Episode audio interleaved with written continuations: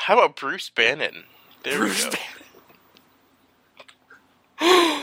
no, no, no. Steve's hidden twin brother.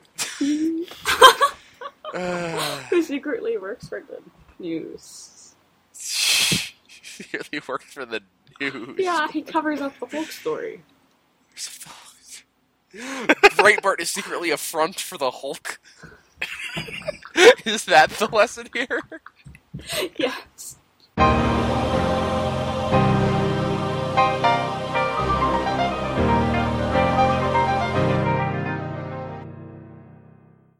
Hello, everyone, and welcome to Theo Table, where angels dancing on the head of a pin can change your life. I'm Aiden, also known as Celtic Catholic Fire.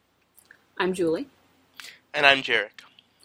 In light of recent events, our topic today is immigration. This is usually a political issue, but given how frequently scripture verses have been used and misused in the news lately, that makes it a theological issue. It means we get to play with it now. So, probably the most notable use of scripture regarding this issue, particularly in the past week, has been Attorney General Jeff Sessions, who cited Romans 13 uh, last Thursday. Was it this Thursday? I don't remember. It was last, Last Thursday. Thursday. Um, Romans 13 talks about obedience to government, and he used, uh, citing Romans 13, particularly verse 1, as a defense for what his administration was doing. If you violate the law, you subject yourself to prosecution. And I would cite you to the Apostle Paul and his clear and wise command in Romans uh, 13 to obey the laws of the government because God has ordained, the government for his purposes. Orderly and lawful processes are good in themselves. And if we can just like read that out, just to give some context, I believe that is, as I open my Bible, um, Romans thirteen,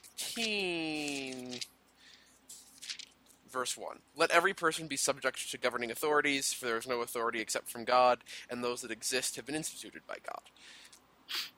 So this verse, as people have pointed out, has also been used to justify, well, has been used to say the American Revolution is against God, has been used to say um, the Civil War was against God, and the, you know, anti-slavery movement was against God. Uh, it was also used by, apparently, the Nazis, although I haven't actually seen that usage of it. Um, but, yeah, it's a problematic verse with a problematic history. Yeah, when you're citing a verse in a way that essentially makes the argument that anything the government does is just and therefore you must always obey the government. That's essentially what Jeff Sessions was trying to get across with this quote. That's never really never, never mind the fact that we worship a, a god who was executed by the state as a criminal. Uh, did he? I don't know if he missed that part of the scriptures, but. Yeah, and know. then all of the like most of the initial popes and almost all of the apostles, uh, except for Saint John, and a lot of the early Christians were also executed by the state for being Christian. Um, never mind the fact that there's a venerable theological tradition. I think beginning with Augustine, but also running through uh, people like Aquinas and then all the way through MLK about an unjust law being no law at all, etc. There's a lot of problems with the way Jeff Sessions is using Romans 13. Yes. But to be fair, he's not the only one sort of abusing scripture and proof texting, which is just cherry picking verses that seem to make your point for you even when they don't. Um, MSNBC, very recently, there was an anchor, um, Velshi. Yes.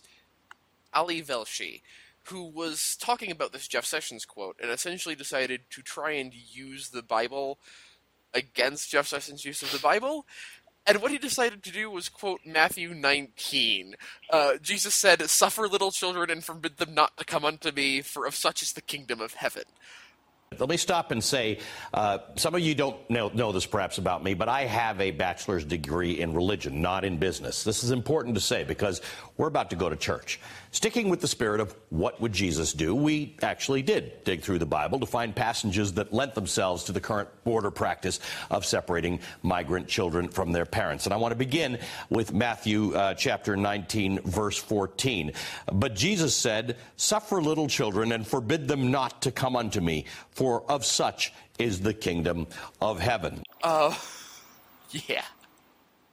Yeah, that, the context of problems that, yeah, the context of that is something really, really different than what Velshi is actually using it to say. The point is the people the, to be to enter into heaven you must be like a little child therefore the little children come unto me like that's not a point about allowing children through the border or particularly like treating it's not even about treating children with particular kindness it's about if you want to enter the kingdom of heaven be like one of these children Right, and that's the context the implication is not good. The implication is that coming to America is the same thing as coming to Jesus, or the same thing as going to heaven, which is just not. Americanism is a heresy, ladies and gentlemen. America is not the savior. America will not make the world perfect. Jesus, that that's Jesus' role, not America's. and jesus will not do it through america either in case you're At least not particularly. America is not the new Israel. We don't get a like unique role in God's plan of salvation in that way. There have been good people and saints that have come from America, just not the way people think of sometimes. Okay, so I think we've established that a proof texting war in the news is not ideal. Um, however, there's something to be said for the fact that at least they are bringing up the Bible in the news. I think I prefer a day with the Bible in the news than a day with the Bible not in the news. Um, what's that thing? I mean, they can misuse. Uh, I, I think even taking the fact that people will misuse all these verses aside, um, it's like that football player um, whose name I should really remember. Someone, uh, Tim Tebow, and I don't know the whole backstory, um, but he, at some point in time, he had, I think it was John three sixteen, um, painted on his face or something, and the next day it was like the most Googled thing on the planet. I'm hyperbolizing, but it was it was record breaking amounts of Googling. What is John three sixteen? Because there's this guy all over the news with it painted on his face. Yes, yes. Actually, I and I, people who've seen my channel know this already, so I'm okay talking about it. But I'm actually from Denver. I'm from Colorado, and so I was there when Tim Tebow was blowing up, and Tebow mania was a huge thing. Um, and yeah, I think what ha- ended up happening was that in one of his games, he had John three sixteen painted on his face, and he very famously, after touchdowns, would do this thing called Tebowing, where he would just sort of kneel on one knee and put his fist on his face like this and like but, but so the point is he was very open about his faith and very open about prayer. And then at one of these games his like one of his stats i think it was like passing yards was 316 and so because of that everyone just sort of went crazy and started and honestly it was a lot of like spiking searching for this bible verse because someone was a public witness. Is the news a public witness in that same way? I don't necessarily i necessarily hope to think so. god not. No offense to news media at the moment but like i really hope not Yeah. Um, like the, t- the two cases are different, but I'm still. I, I think a lot of people wouldn't think of immigration as a matter. I would. I don't. I think it's very easy to cast it as purely a political debate, um, and that's the way most people think. Um, and when you throw in scripture there, I think it just reminds some people who might not otherwise think of it that hey, there's maybe a moral implication here. People who might never open a Bible except once every ten years otherwise. Fair, fair. And speaking of that, there actually have been quite a few statements, most recently from Catholics and Catholic leadership, on the subject of immigration. Uh, and we'll get to some of the particulars in a minute, but just sort of establish what the Church says, even even just particularly the Church in America, the USCCB, the United States Conference of Catholic Bishops, actually goes through what the church's position on immigration policy more generally is, and there's a couple of big points to balance. I wonder if we can go through some of those. hmm Okay. So the USCCB, again, the United States Conference of Catholic Bishops, has this document that they released, um, not necessarily in response to this, but just in general, called Catholic Social Teaching on Immigration and the Movement of Peoples, where they lay out three principles for for the Catholic position on immigration and immigration policy in particular. And the first of these principles is that people have the right to migrate to sustain their lives and the lives of their families. Um, and you know this just makes sense as regards economic need as regards there are situations of oppression and situations of difficulty in other countries which sometimes make it impossible to live in that country um, and in addition to that sort of implicit within that there's a call for other countries to accept immigrants and foreigners in a particular way. Um, and this is also this does go back to scripture not to get into the whole proof texting war but taken in context this verse is very clear. Um, this is in the book of Leviticus, chapter 19, verse 34, where the scripture says, The foreigner residing among you must be treated as your native born, love them as yourself, for you were foreigners in the land of Egypt. And so Christians throughout history, Catholics in particular, have taken this as a special call to welcome the stranger, the immigrant, the, you know, insert foreign on the border group here. Right, right. I don't think anyone is questioning that core principle that we should be ex- exhibiting the radical love of Christ to our neighbor, especially in terms of those coming to our country seeking the prosperity that we have, and we should make it accessible to those who are seeking it. Um, but the USCCB does recognize this as well that there's another principle you have to balance here, and that is that there is a right of a country to have borders and to regulate its borders for the same way that, that there's a right for a, a family to have a home and to regulate the boundaries of that home. Um, that in order to create a stable social fabric, in order to keep its citizens safe, and to help bring people into the country in a way that lets them fully participate in the life of that country, essentially enculturation, that a country has a right to govern its borders and to control the flow of immigration through them. And that is like the second principle stated in the document. Yes, yes, to clarify. The question is, how do we balance those? So it, it ends up being something of a prudential judgment. The, the third principle being that you have to balance these two com- sort of competing ideas. That you you have to sort of find a way between them that has the fullness of justice and the fullness of mercy to the extent that you can. Yeah, um, and I think once you get into that balance, justice and mercy, that kind of puts a cap um, on the Im- poor choice of words there. That kind of puts uh, an end to the immigration issue as far as we might want to discuss it, because specifically what we were trying to talk about was family separation. Um, and you have that underlying cold chaos of the immigration situation, like that's been that way for decades. But in this podcast, we wanted to get to the issue of family separation, and I think there there's another Catholic teaching of Catholic social thought that kicks in, and that is the primacy of the unit of the family over a unit such as the nation. Um, now, there are legitimate grounds to separate families. Um, I think one of them has actually come up a lot in this debate on the news, which is uh, when a parent is incarcerated um, because the parent has committed a misdemeanor crime when they cross the border, and there's a court ruling, one of you might know the details about it, um, that you can't imprison uh, children with their parents. And that is having um, interesting consequences here. But I think, given how long the given the scale of the issue of immigration policy, um, separating families might not be the. Mo- I don't think it can be called the most merciful um, effect, the most merciful course of justice in this situation. Granted, the scope of the problem. Like, are these the people you're gonna single out in a sense to separate? And even and, and even independent of that like even if this were the most even if the policy of separating children from their parents in some hypothetical world were the most merciful way to be just were the most merciful execution of justice like i mean there are reports of children being housed in just abysmal circumstances and i'm pretty sure that definitely would not be Sure. the most merciful way to be just or the most just way of being merciful however you spin the issue Yes, yes. I, I do. I do. I have seen some variants on that. That some conditions of these centers are very poor, some of them are very good, and they should be uniformly good. But Mhm.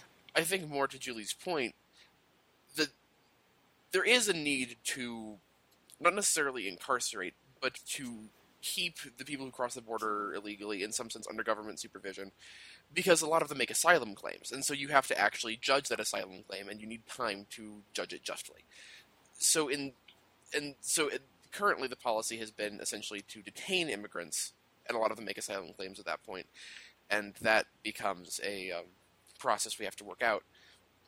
But there have been a couple recent suggestions actually to sort of resolve the family separation side of the issue, because I agree that we're not keeping our priorities in order if we're breaking up the unit of the family to try and help regulate the borders better. So I've seen a couple of proposals about this, essentially that try and find some sort of solution where the government can essentially keep an eye on or keep track of these families, but keep them together. Uh, sometimes Mm. keep them detained together in a separate kind of facility that isn't really a that isn't really incarceration. Um, Mhm. Mhm. So we might be working towards something of a middle ground resolution on this. I think maybe a bigger question right now for us as Catholics has to do with the response from the Catholic leadership to this problem. That Mm. there has been a lot of the involvement of religious leaders, um, mostly speaking out against the child separation policy, um, or, or at least the the outcome of child separation. I should clarify. It's not really a policy so much as, as Julie was saying, a consequence of other laws. But the USCCB and I think the Pope as well have actually spoken to this issue, and I wonder if we can discuss sort of their response to it. hmm Yeah. There have been like, I mean, the response is, isn't uniform. I think what is uniform is their condemnation of the result, what's happening. Uh, every bishop, every Catholic authority that I've seen has been totally against this, um, for reasons that we've stated about the primacy of the family over the state and things like that. Um, and that's just not just the family as a political unit, but just the family as a unit of like the home of the faith, the first community into which we're brought as a person into the world. The Catholic Church has always recognized the importance of family on every issue, um, which is why I think Catholic leaders are so uniformly against this. Um, but their particular responses have varied. For example, there was a bishop in Texas who suggested Uh, that Arizona, I think, is what you're thinking of. It was the, Oh, was he in 80% Arizona? Yeah, my apologies. Um, who suggested that the USCCB should impose canonical penalties on ICE agents? Canonical penalties. I mean, that's a term that just means like some sort of punishment from the church.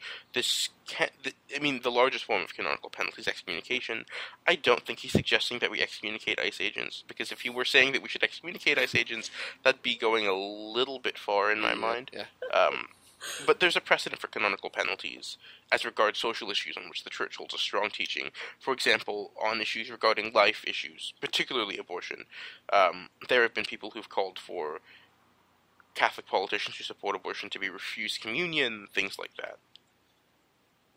And to be fair to that bishop, um, I think he did hedge his statement a lot. I think Mhm. Jarek's Yeah, characterization is right. He put it as, "Look, it this is our response on the issue of abortion, which is clearly a life issue. We, there are canonical penalties." And I think the words he used were dangerous or risky. I think he acknowledged the idea might be dangerous or risky, but I think that was I interpreted that as more of a way to frame it as a life issue, which people might not think about otherwise. And that gets into the whole what does it mean to be pro life because it's a lot of people. Um, because it is not uncommon to see pro life treated as only on the issue of abortion.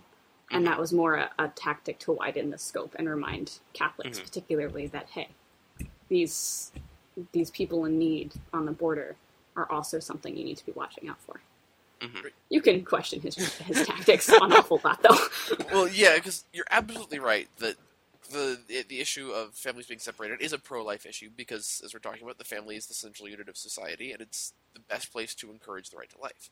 Um, Never mind the fact that there are actually people who are dying from this situation. well, right, right, that that as well, and, and that goes back to immigration as a general system. We need to be working on fixing, both in terms of how we regulate the people who come into the country, working to resolve situations in other countries. Uh, actually, there was a we had a partnership with Mexico for a while, actually, which is why the immigration like that was less of a news item for a couple years, and re- recently that's changed, but that's sort of a little off topic right now. Um, the, the point is, there are things that we should be doing on a broader scale to try and address the situation. Um, but to go back to the pro-life issue, the the reason there are canonical penalties for abortion and the re- for supporting abortion, and the reason people talk about denying politicians communion, is that there's a law on the books, a canon law that is, that supporting abortion is a uh, what's the Latin term, Jarek? uh, I don't know which Latin term. A, a, a, a, a, a, Oh, yeah, latae latae sententiae excommunication. So, so essentially, without having to be told you're excommunicated, you've excommunicated yourself from the church by supporting abortion. Um, and people might take that really harshly. People sort of take that as a punishment for supporting something Catholics don't like, and that's not really what excommunications and canonical penalties are for. That it's the the church does these things to try and encourage repentance and to try and save a person's soul. Which leads to an obvious question: if we're considering canonical penalties as something that might be appropriate for ICE agents, would it be fair to say that ICE agents are putting their souls at risk? Because I, I don't necessarily see that. Yeah, I don't know. That's that that's a complicated Yeah. question. And I Um, think that's where Aiden's point before about this. Once you get between that first principle about like a right to migrate and the second principle from the document about um, countries' right for borders, and that being a prudential judgment, I think how are you putting your soul? I think it would be a lot more difficult, um, not necessarily impossible, but a lot more difficult to actually put your soul at risk on an issue that requires political discernment than an issue like abortion, where like a life is a life, and the church's Yeah. stance is very, very, very clear. although the church again has been unequivocally clear about the separating families issue, Yes. and I think that in particular is with the canonical penalties. I don't think he'd be saying canonical pen- penalties on all ICE agents for any activity whatsoever. I think he's saying in particularly as regards this question, which has been uniformly condemned. Mm, but even but even still, family separation has been an issue in the news for a couple, like a week and a half. Yeah. Mhm. Um, abortion has been an issue in like even so if the bishops are very clear on the family separation issue the precedent of like just hasn't been considered as long Yeah, yeah. if you're paying attention you know Mm. the bishops are uniformly opposed but like the same standard of this is an absolute wrong has not existed in the same way it has for abortion just because there's been No, decades true. of discussion there Yeah, yeah. And I think it's also important to note that the, the, the outcome of family separation has actually been occurring for multiple years and honestly multiple decades. Um, Yeah. It's become more prevalent recently just because of how the recent administration has chosen to be more uh, like universal about prosecuting people who cross the border illegally. Yeah, the zero tolerance policy. Mm-hmm. Right. Yeah. Right, but the, the, the point is, separating children from their parents is not a if you cross the border illegally, we're taking your child away from you. That's not the what the law is doing. What the law is saying is, if you're being tried for a crime, then you can't then you can't have your children with you while you're being prosecuted or while- while you're incarcerated, which is a just law unto of itself. That's a just premise. And so, and there was a court ruling. And most people wouldn't deny that. Even even the people who are opponents of this particular issue of family separation wouldn't deny that being just right, general principle. Right. But so my point with that is that it's just been a series of court rulings on essentially unrelated pieces that come together to have this inescapable conclusion of if you're prosecuting someone from crossing the border illegally, you're breaking up their family. That that- that is a conclusion of a series of laws that would otherwise, in two of themselves, appear to be just. Hmm. So, I don't know that we can say that someone who's even engaging in separating children from their parents who cross the border is putting their soul at risk unless they're doing so with some kind of malice in their heart. It's not a thing into of Mm. itself, I think, that could like damn you. Oh, that doesn't mean we shouldn't be working to end it, of course, because as we've been talking about, the family is the bedrock unit of society, and it's worth preserving. hmm hmm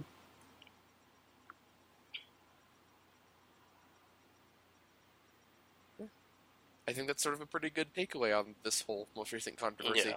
There's a lot of gray area. It's something that you can have a diversity of opinions on as a Catholic, but ultimately, the family is really, really important, and the government doesn't recognize that often enough. So let's take our wins in that regard, and we can have them. Yeah, and there are like principles of Catholic social teaching which can be applied in so many situations. Like I, I think a lot of the time, people get worked up over trying to bring religion into politics or politics into religion. Um, and I think there's a way in which Catholic social teaching recognizes that you have to, because I mean, politics is about action, and action is, you know, action is something that's governed by religion, ethics, and like eth- you know, ethical claim. Religion makes ethical claims, but at the same time, the church recognizes that does not have a political position that you have to hold to on everything. Um, the church is very careful about not trying to impose one singular view on all of her members. Yes. Good. That is a good takeaway. Well said So I guess with that, um, we will close with the prayer for Saint Thomas. As always, thank you for listening. Um, and let's begin our prayer in the name of the Father, and of the Son, and of the Holy Spirit. Amen. Grant us, O Lord, minds to know you, hearts to seek you, wisdom to find you, conduct pleasing to you, faithful perseverance in waiting for you, and a hope of finally embracing you. Amen. Amen. Amen. Bye.